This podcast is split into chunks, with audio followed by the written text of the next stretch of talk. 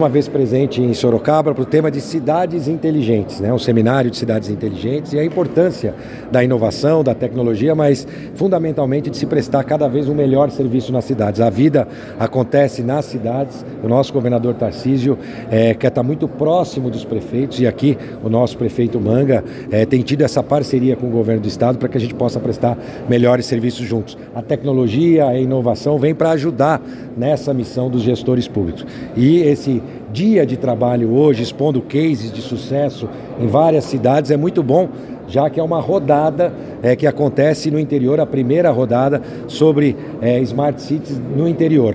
Por parte do governo do estado, nós temos o Desenvolve São Paulo, dando apoio para iniciativas inovadoras, financiamento para cidades e para empreendedores também, e a nossa secretaria também é, de negócios, a nossa Secretaria de Desenvolvimento Econômico, o secretário Jorge Lima, com toda a sua equipe, procurando melhorar o ambiente de negócios no Estado para que a gente possa atrair mais investimentos na área tecnológica, principalmente ligados aos serviços de cidade inteligente já tem um valor estimado de quanto o governo do estado estaria disposto a liberar para os municípios para investir em cidades inteligentes? Sim, o Desenvolve São Paulo tem linhas de até 3 bilhões de reais em ativos é, voltados às, várias demandas das cidades. Agora, tem um desafio ainda que precisa ser vencido, porque hoje em dia a grande maioria das contratações de cidade inteligente se dá por serviços, que é a maneira correta de se fazer. Seja o SaaS, que é o software como serviço, ou o SCAS, que é a Smart City como serviço.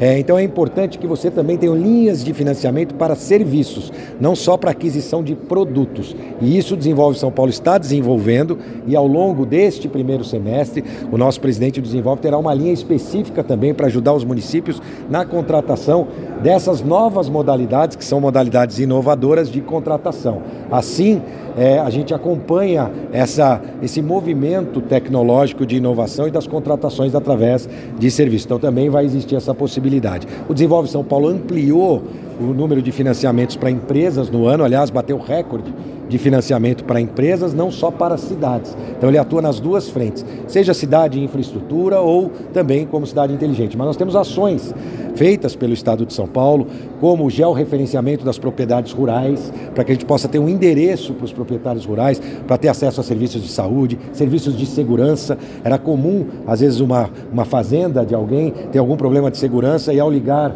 né, para as forças de segurança, você não saber direito como é, localizar essa é, fazenda, essa propriedade que teve essa ocorrência. E com o georreferenciamento ela passa a ter um CEP, então é um trabalho que a nossa secretaria também está desenvolvendo. Além disso, o GOV BR, que era um produto do governo federal, desenvolvido pelo secretário atual nosso, quando estava lá no governo federal, e agora está conectado com o Estado de São Paulo, facilitando acesso a serviços, a questão da documentação de veículos, transferências de veículo, pagamentos de multas com desconto. O Estado de São Paulo hoje, através do aplicativo é, SNE ou do aplicativo de multas, permite que as multas em estradas estaduais tenham até 40% de desconto para o pagamento através do aplicativo. Uma série também de ações importantes e, claro, a difusão de mais serviços do Poupa Tempo nas plataformas digitais. Esse governador, hoje tem algo que é importante aqui para a região, que é o leilão do trem intercidades. Né? Queria que o senhor comentasse também algo que certamente também vai ajudar a região, desenvolvimento. Né? É, na área de infraestrutura, a região tem duas grandes ações do governo do estado.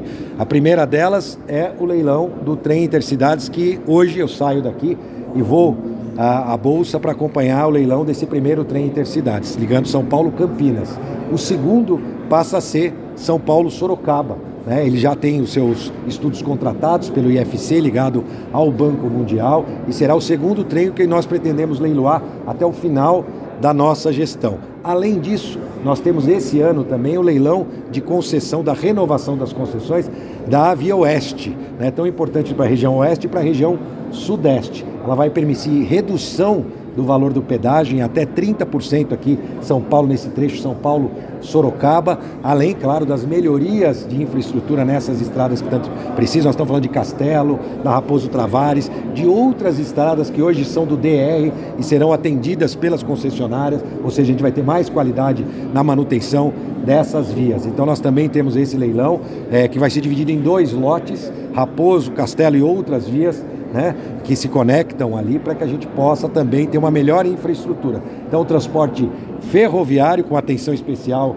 do nosso governador Tarcísio. Lembrando que quando ministro, ele que iniciou o movimento de retomar o transporte ferroviário no país, país que abandonou o transporte ferroviário lá atrás, né? optou pelo modelo americano das rodovias, ao invés do modelo europeu das ferrovias, e a gente podia fazer isso concomitante. O ministro Tarcísio, quando assumiu, mudou essa realidade, mudou o marco legal das ferrovias, a autorização ferroviária. E no estado de São Paulo não ia ser diferente. Começa agora com esse sonho antigo da volta do trem de passageiros, São Paulo-Campinas, e que é muito importante a atenção aqui da região de Sorocaba também, porque este vai servir de modelo para o próximo edital, que é o São Paulo-Sorocaba. E depois o terceiro será de São José dos Campos. Esse não está previsto ainda para a nossa gestão, mas é um legado que a gente deixa, seja em projeto ou no início. Lembrando que obras de ferrovias são obras de legado, são obras é, de Estado e não obras de uma gestão ou de um governo. E o governador Tarcísio está comprometido por fazer a sua parte e deixar bons legados e o transporte ferroviário é um deles. Governador, em relação a essa concessão da Via que o senhor comentou, haverá mudanças naquele trecho de Juquiá-Piraí? O que, que muda ali também? Sim, estão previstos investimentos. É claro que tem todo o detalhamento. Aliás, já está em consulta pública, pode ser acessado pela imprensa. É, a consulta pública é, dos lotes, das melhorias, das, é, da quantidade de quilômetros que nós teremos de, de marginais, de duplicações, de novas passarelas, de novos acessos. Aqui mesmo em Sorocaba nós temos acessos irregulares também nas rodovias que pretendem ser é, é, é, equacionados com a nova concessão, uma série de problemas que ao longo dos anos a gente viu no contrato de concessão, que foi positivo para a região, trouxe muitas melhorias, mas que agora precisa de uma nova rodada de investimento. Chegada pela Raposo Tavares ali, na cidade de São Paulo, é uma cidade bastante complexa, demora mais para chegar ali, andar 20 quilômetros do que para se deslocar por 100, 150 quilômetros até lá. Também melhorias na Castelo e nas demais rodovias que fazem, que, são do complexo aqui da região. Lembrando que além de tudo isso, nós teremos a redução de 30% no valor do pedágio da viagem São Paulo Sorocaba com este novo edital que está publicado em consultas públicas. Aliás, esse governador, essa redução de pedágio, então isso não implicaria com a concessão, a ampliação dessa concessão das rodovias aqui da região de Sorocaba, novas praças de pedágio em alguns trechos? Não, a modelagem está feita. Primeiro que o modelo não prevê praça de pedágio, prevê o free flow. O free flow são aqueles portais de cobrança automática de pedágios, primeiro ponto. Segundo, que está previsto no edital todos os locais que terão os free flows. O que nós, é, a nossa pretensão é ter vários free flows para que a gente possa cobrar o mais próximo possível da quilometragem rodada. Muda o conceito de cobrança. É isso que permite, não tem milagre. É isso que permite a redução.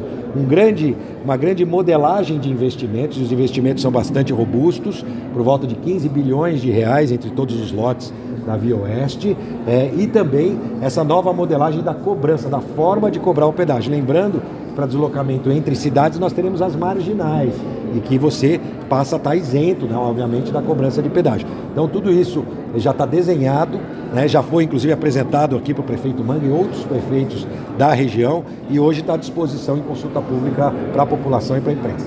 A última, eu quero que o senhor fale, por favor, em relação às cidades inteligentes, a importância do Sorocaba, do parque tecnológico, em todo esse movimento e no desenvolvimento dessa tecnologia, por favor. Olha, é, Sorocaba dá o exemplo com a maturidade cada vez maior do nosso parque tecnológico daqui de Sorocaba.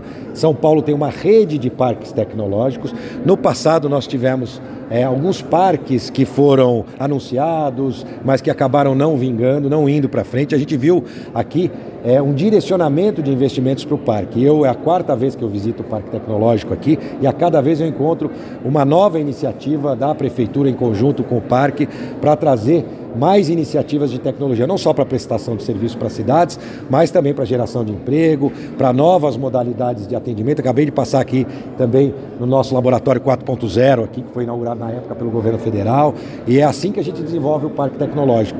A cada momento você conseguir evoluindo com geração de emprego e renda. Não tem programa social melhor do que emprego quando o cidadão retorna para sua casa com dignidade e pode sustentar a sua família. E o parque tecnológico aponta para os empregos do futuro que na verdade já são do presente. Né? Já que a gente tem a área de inovação, tecnologia, software hoje, inclusive com falta de mão de obra no mundo. Né? E o Parque Tecnológico também cumpre esse papel, não só atraindo empresas, mas capacitando cidades, como no dia de hoje, mas pra, capacitando uh, as pessoas para que elas possam entrar uh, nesse universo da tecnologia e da inovação.